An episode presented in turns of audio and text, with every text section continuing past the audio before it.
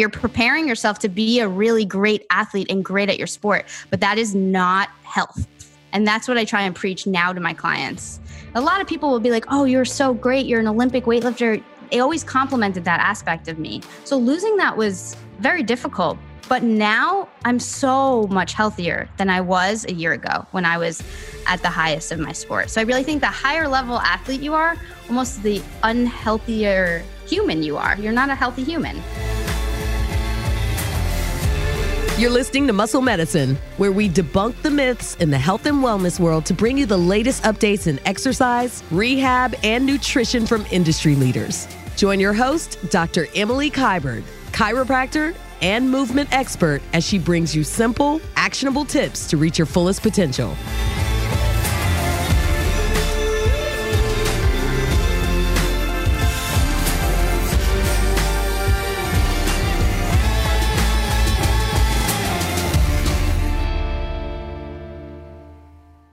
Alina Canner, welcome to Muscle Medicine Podcast. You are a trainer in the city near and dear to my heart, New York City. And we probably have crossed paths or probably have similar clients. We definitely have the same functional medicine doctor, Dr. Gabrielle Lyon. and you work with some really interesting clients. And, you know, we all come to our journey either through our own struggles or through helping a population that probably is similar to us in helping them overcome their struggles. And I'd love to hear your story of you know what a lot of us do it in New York of like work hard, play hard, train too hard or overtrain and how we kind of dig ourselves out of that hole. Sure. Well, first, thank you so much for having me on. I am very grateful and excited to be here. And yeah, I'll tell you a little bit about myself. And yes, I'm in this crazy city of New York for now. um, for now, I know, like all of us. So I grew up as a gymnast, and that kind of instilled a lot of discipline and a very hardworking environment. And just in myself, I was always a very hardworking individual. And I actually went to when I went to graduate school, I went to University of Arkansas, and I became a certified athletic trainer. And in that time period, I also played around with bodybuilding, and I learned a lot about the strength training, just different types of strength training. And after Arkansas, I moved back home started my business, started off at an Equinox first, and then ended up actually going into more of a personal training. So my background and my history is more injury management, and that's kind of what I tell clients when they come to me.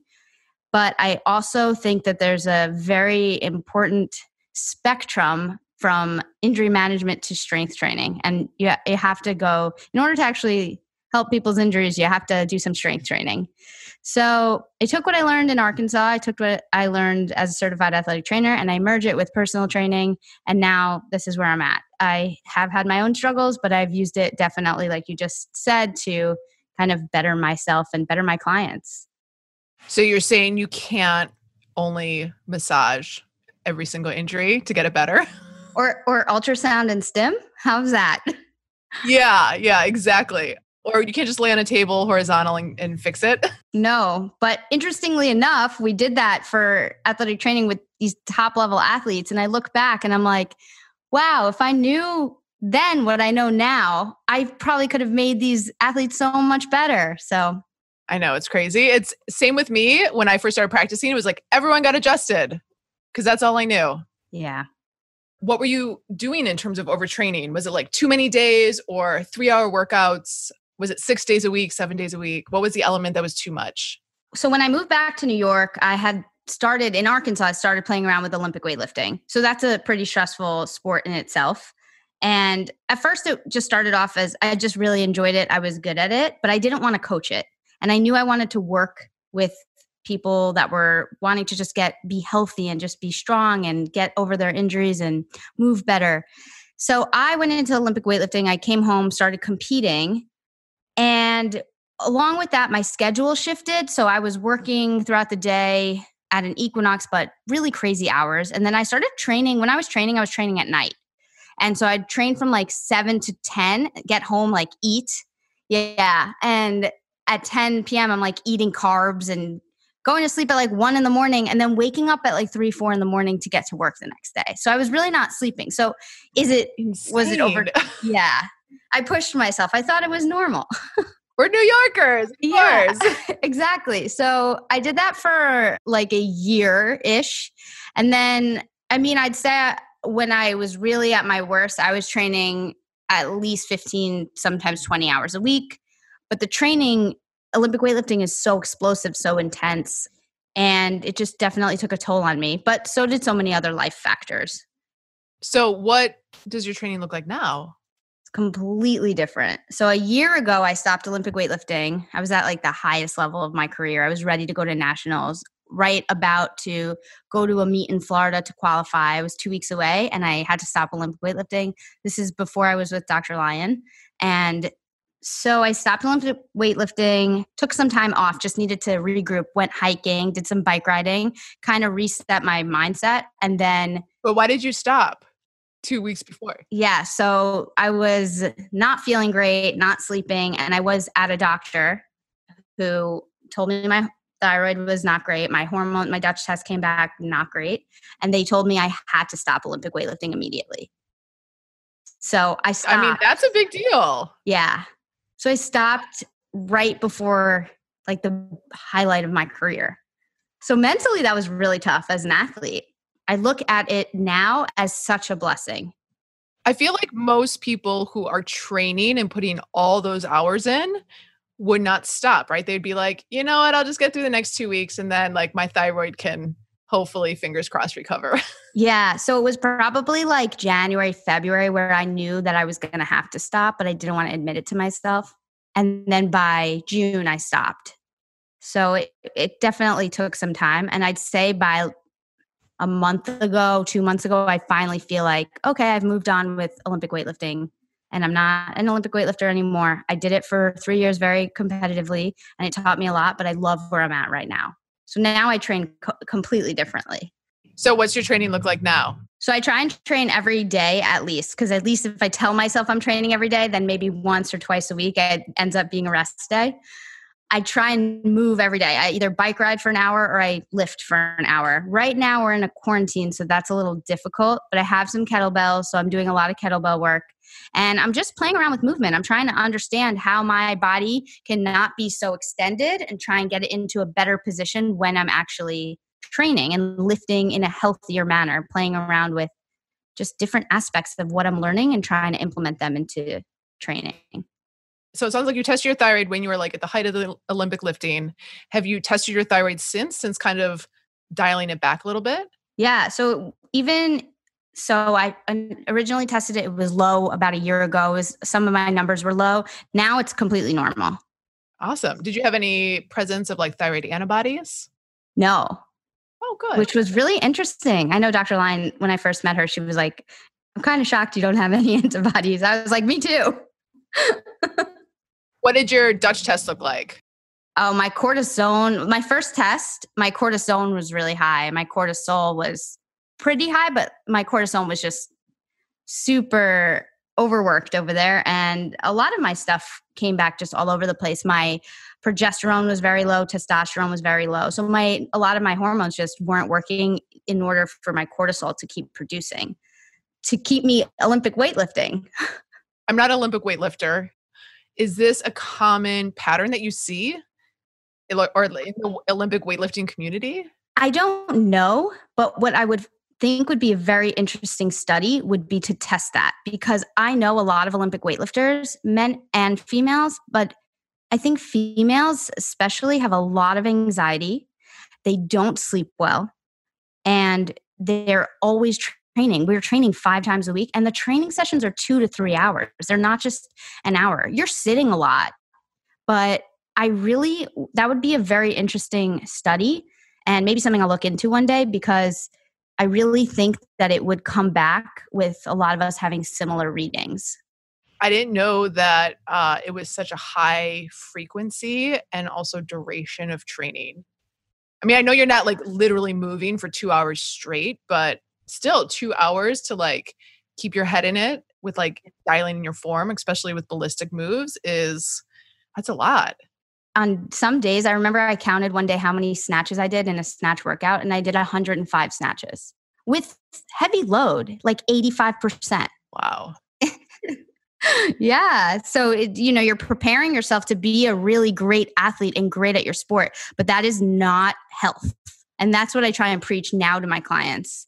A lot of people will be like, oh, you're so great. You're an Olympic weightlifter. They always complimented that aspect of me. So, losing that was very difficult. But now I'm so much healthier than I was a year ago when I was at the highest of my sport. So I really think the higher level athlete you are, almost the unhealthier human you are. You're not a healthy human.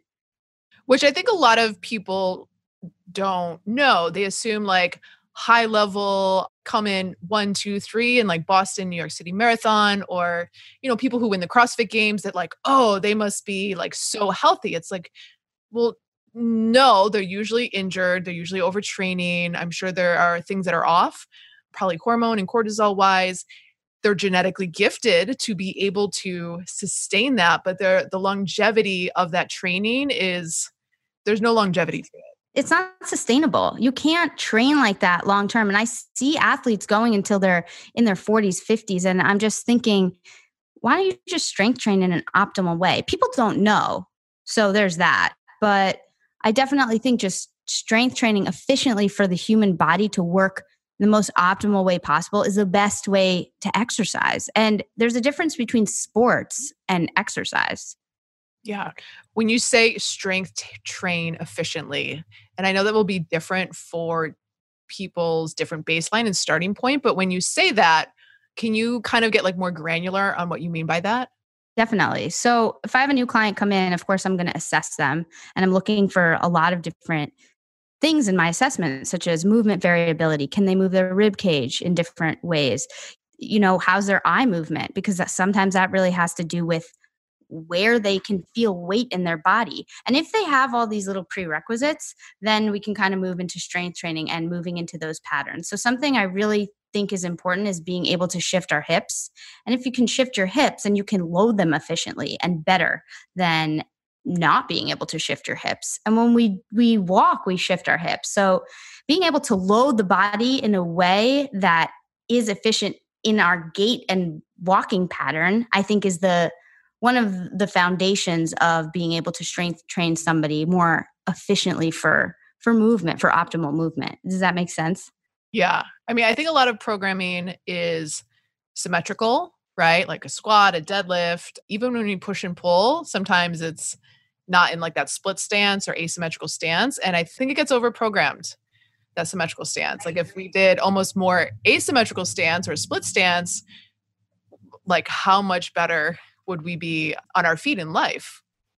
I agree so much. And it's not all about bench press and and deadlift and squat. Those are great lifts and I've squatted very heavy in my life, but did I feel great when I was squatting that heavy? No. Were my legs strong? Yes. But are they just as strong now doing heavy loaded split squats? Yeah. And they're probably stronger. And the split squat movement's going to transfer way better into my walking pattern.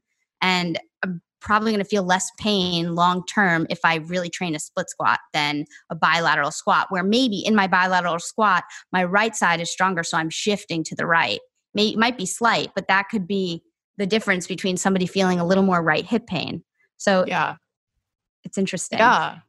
What did you do in terms of your training? So obviously you dialed it down to less hours.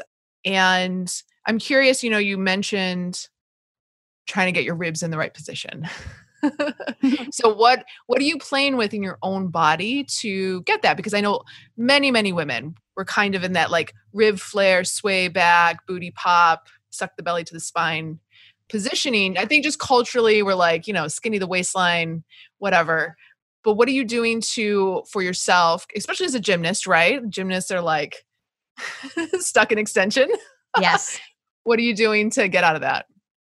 So I around the same time that I was still doing Olympic weightlifting, I took my first PRI course. And so I really started learning more about PRI. I'd say in the last year, I've really studied it because I couldn't study it that much while I was an Olympic weightlifter because I couldn't feel things properly because I was so extended. I'm still very extended. I've done gymnastics for 15 years of my life. It's not going to be one year of studying the stuff where I'm going to feel really great and get out of that position. But with the rib flare, a lot of people's rib cages are up. And why is that so bad? It's it's not necessarily terrible. We need to be able to have movement variability. So we need to be able to move our rib cage down and think about our ribs kind of giving themselves a hug so that they can fully fully exhale in order for our diaphragm to work appropriately. And that's really like the key. So with my own training a lot of the stuff i do is try and get my rib cage back. So if it's a split squat even maybe i'm reaching one arm forward and i'm holding a weight in my other arm but me reaching that right arm forward let's say or left arm forward would be a better example. If i'm reaching the left arm forward my left rib cage would actually shift it down and in a little bit more. So I'm thinking about that. The other things I might be doing are playing with the breath while I'm training. Now, I don't do this with all my clients just because it depends on where they are within their training. But with myself, I really focus. I know for me, the right chest wall is pretty tightened down and I need to get some air in there. So what I do is when I'm doing a single arm press or bench press on the right side, I'll inhale into the right and then I'll press up. So if I'm inhaling and I'm pulling my right arm back to give people a visual, as you pull the right arm back, the chest wall on the right side will stretch out. And if I'm inhaling, I'm directing the air into the right chest wall. So a big thing is we in our society, I think we talk a lot about belly breathing. And instead of a belly breath, I really focus on trying to teach people how to fully, fully exhale, get their ribs to kind of come together get the ribs down, and then sneak the air up all the way into their chest wall and into their posterior, their back rib cage. And that's been interesting for my own training and I'm very used to it now. It's my daily training, but for new clients that come to me, they're always mind blown. Yeah. So to get granular on this cuz I also study PRI, how do you translate that exhale when you're under heavy load? Right? Because you want to brace which can be cued in many different ways. But under load, it's interesting like how do you carry the corrective exercise to a place under load?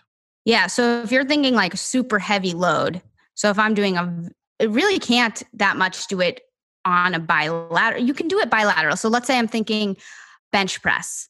I'm just going to think regardless I'm inhaling as I'm going down, exhaling as I'm pushing up. But when the weight gets too heavy, it's going to overcome your brain's thought process on, oh, I should breathe more on this side versus this side. So it's really the goal dependent. If I'm trying to push the weight on a person, or if I'm trying to do like a conditioning workout with somebody at the end of a session, I'm not so focused on form as much. I'm not so focused on are they breathing properly at this time. But during the skill work, where it's maybe a little bit lighter, but there's still load, then you can focus a little more on it. Or sometimes it's load placement. If I want somebody to load their left leg a little more, I might give them the kettlebell doing a split squat on the left hand. And then maybe if we switch the split squat and their right leg is in forward, I might keep that kettlebell in their left hand because it's just going to load their left side a little more. So there's different tricks you can do, but if you're talking super super heavy load, a very heavy back squat, you almost can't always transition that breathing just because the load is so high. It's your brain is like, ah, what's happening? Yeah. So there's a balance. Yeah. Do you ever play with doing things more front loaded? For example, like front squats, goblet squats, double rack goblet squats, versus to like keep the rib cage integrated. Yeah. Versus like trying to load the bar in the back that can maybe predispose you to that rib flare. Yeah. So me personally, I've done a lot of back squats and this the last few months, I only focused on front squats. I stopped, well, I couldn't really because of the quarantine, but in general, even when we had a gym, I decided, you know, I'm only going to do front squats. I'm really going to try and front load myself. And it really changed how my rib cage moves and how I feel load. So if you're doing a front squat and you're not feeling your abs, you're most likely not in the optimal position for your body. So sometimes you can elevate the heels and you might feel muscles working differently. So I I even with my clients now, I don't really have anybody back squatting.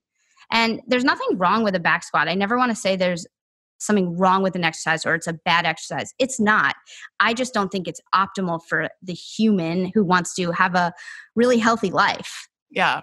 It's interesting to see people who are stuck in extension, right? And have this anxiety, right? Like they kind of feel like airy, like you want to ground them.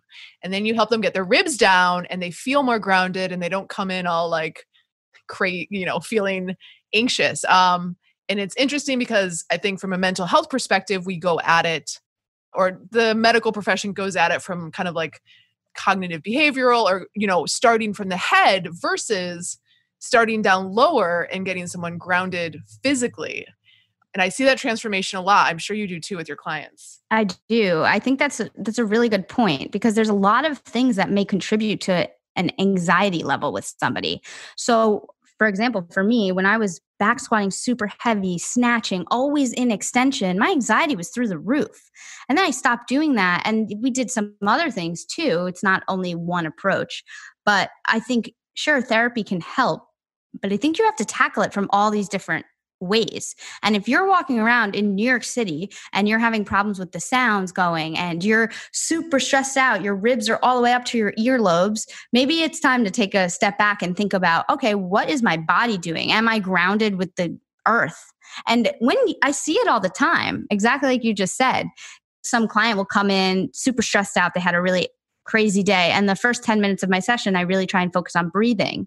And after the first 10 minutes, now they can train because they're not so focused on their day. Yes, it's a different environment than they were where they were at their crazy job, but we just also got their ribs down. And so now everything, now their muscles are functioning better. So there's so many benefits to being able to get out of that very extended position.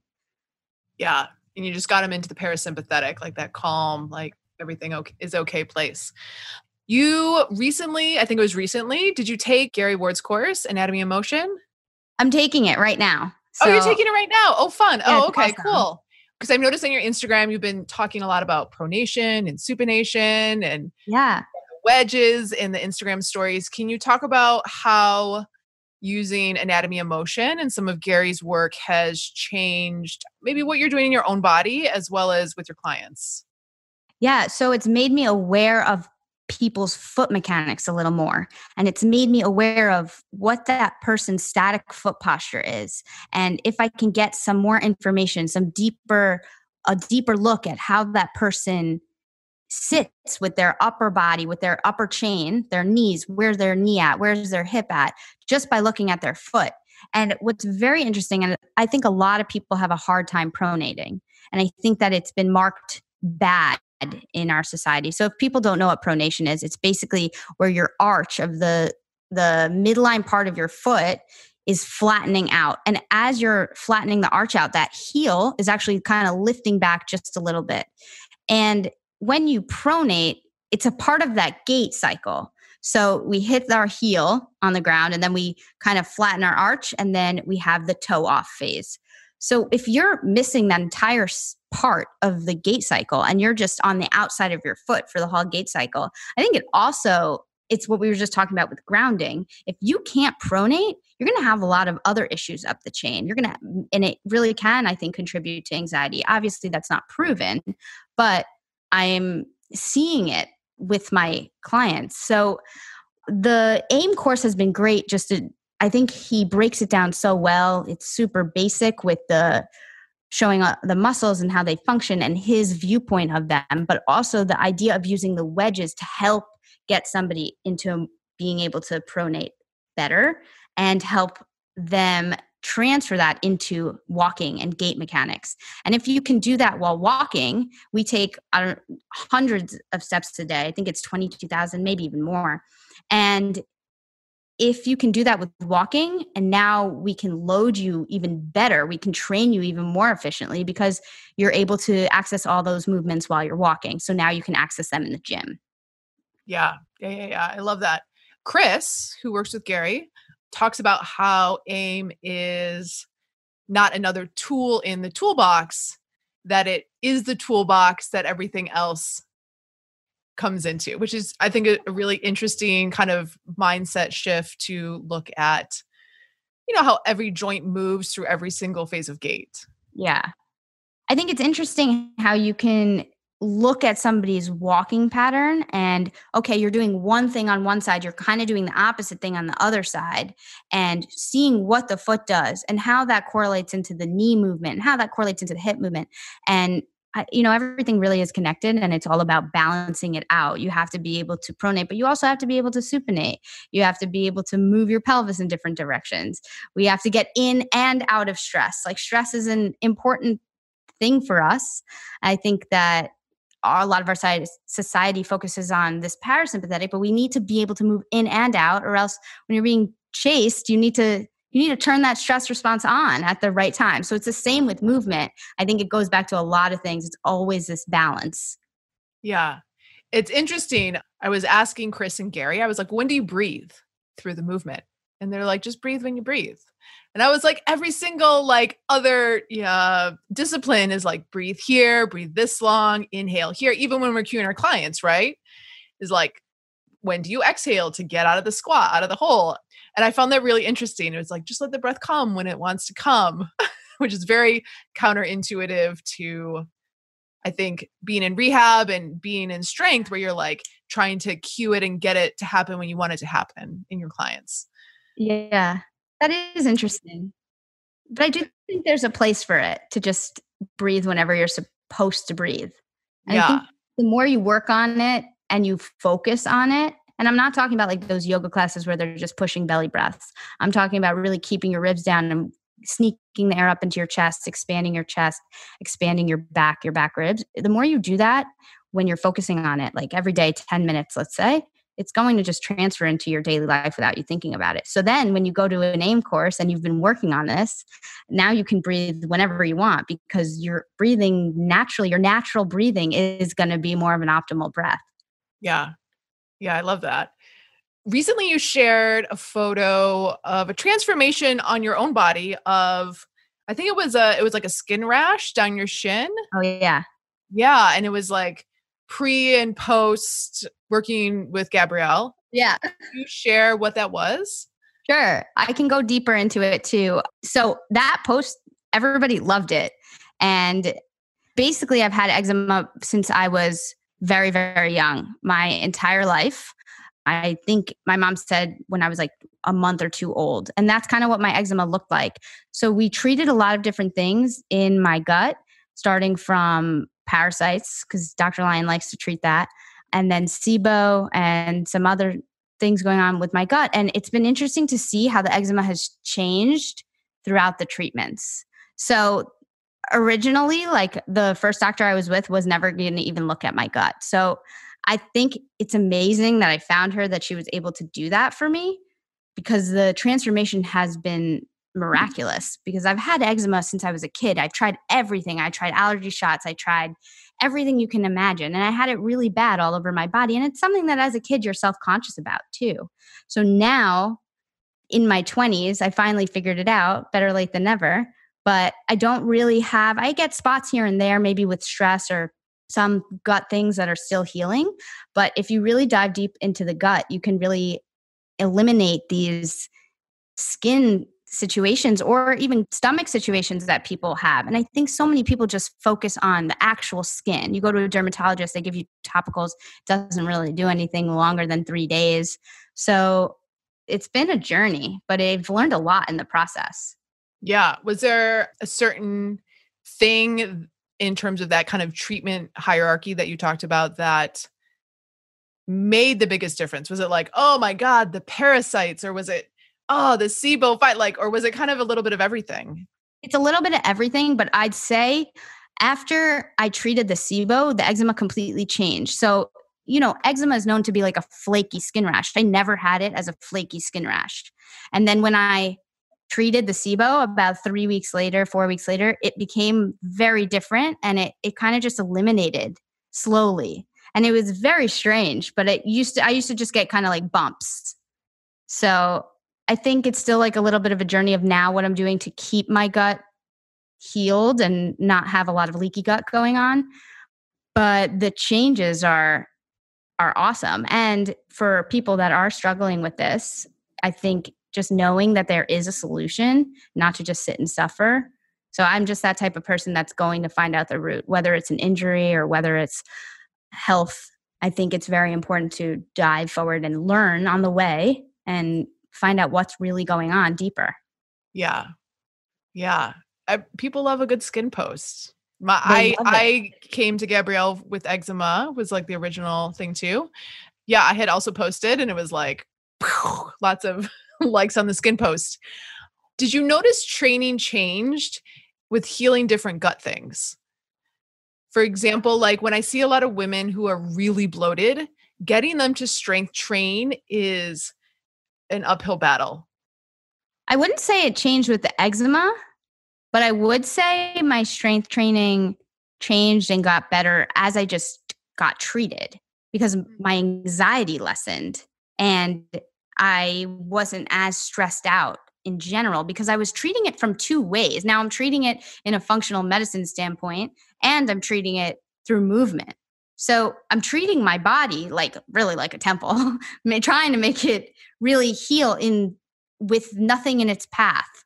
And I think that as I continued to strength train and changed my training from Olympic weightlifting, very explosive, to doing absolutely no explosive training. I didn't do any plyometrics, no jumping. I stopped doing like rowing classes for a little bit because those were very high intensity. I took out everything high intensity for at least six months. And I noticed I gained a lot of weight actually. And then I now have lost a lot of it without really trying. So it's interesting in that aspect, I think it changed. I also changed my diet a little bit. And so I definitely think approaching it from different aspects, you know, your body can heal. It's just your body can heal if it's given the right things to heal. Yeah. You've worked with some populations that have autoimmune conditions. Is there been a consistent kind of theme amongst those clientele that you've worked with?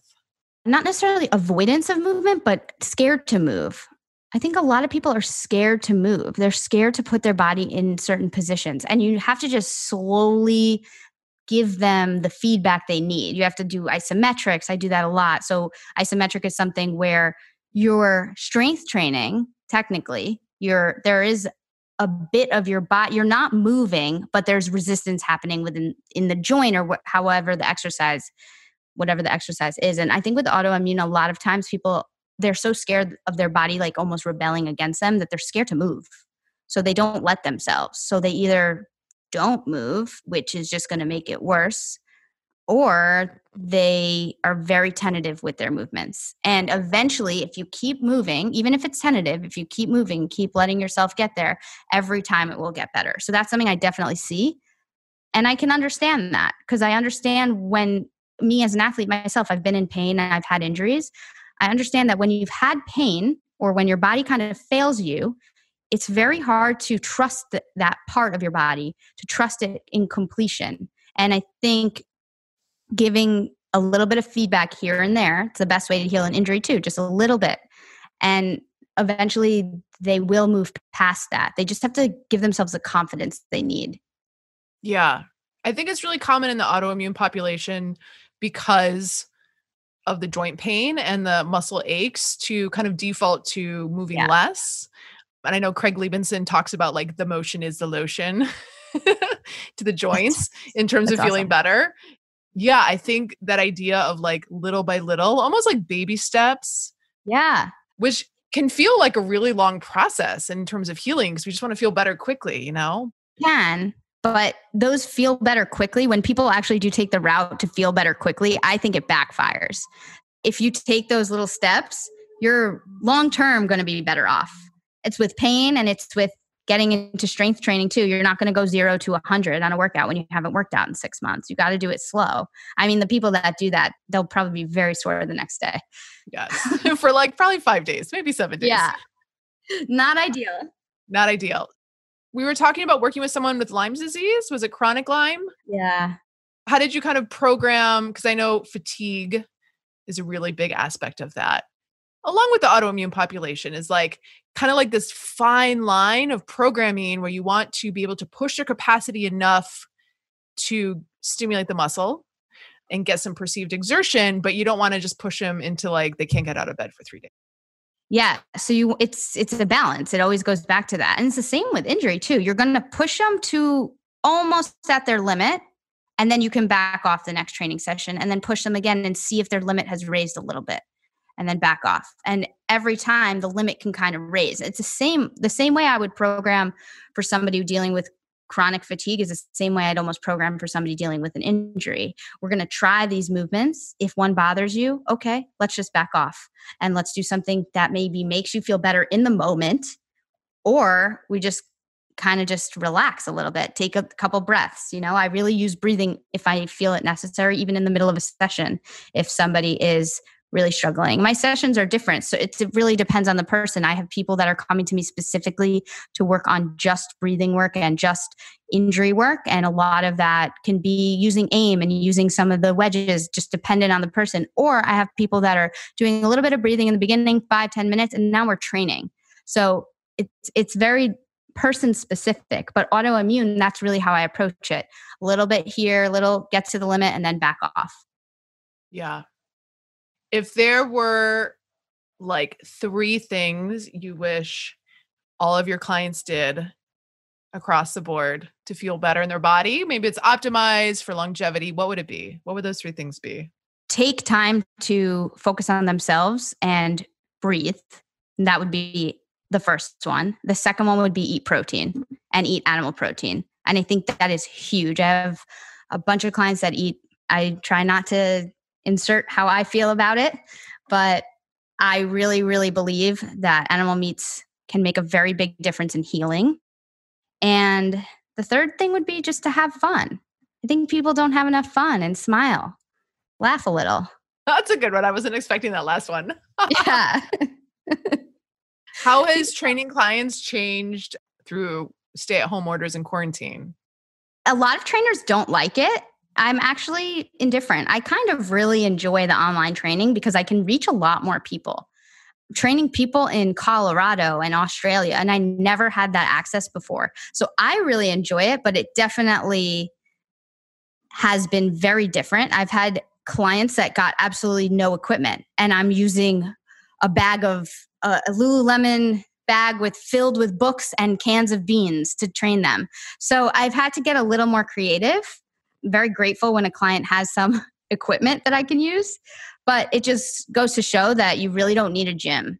Even for myself, I've stayed really healthy. I think I've kept most of my muscle mass on, and I the most I have is 26 pounds. So Wow. I have two though. So okay, like I did two of those. Yeah, okay, two, two like twelve kilo kettlebells. Yeah. Okay. Yeah. So you can work with that. Do you have any thoughts on gyms being closed in New York?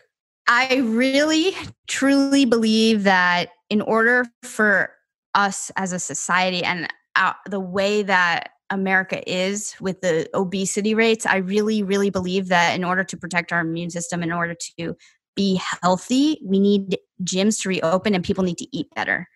I really think that that's the key to making things better. That's my personal opinion. Yeah, I would 100% agree with that. Yeah. I think that our health needs to be the top level of everyone everyone's thoughts should be on their health right now. And in order to protect your immune system you should be exercising and you should be eating really healthy and supporting your immune system. So I, yeah i think gyms should be open. I think it's a message that's missed you know? It's like the mask the hand washing the social distancing but like I, I, can't tell you how many clients I've seen who have been sitting on their couch eating potato chips for three months and have gained 30 pounds and are like used to being in the gym and they didn't have that access and they didn't know how to create it at home and they didn't seek help and now you know their their health is is suffering right? Fat is inflammatory and really the gym was their outlet.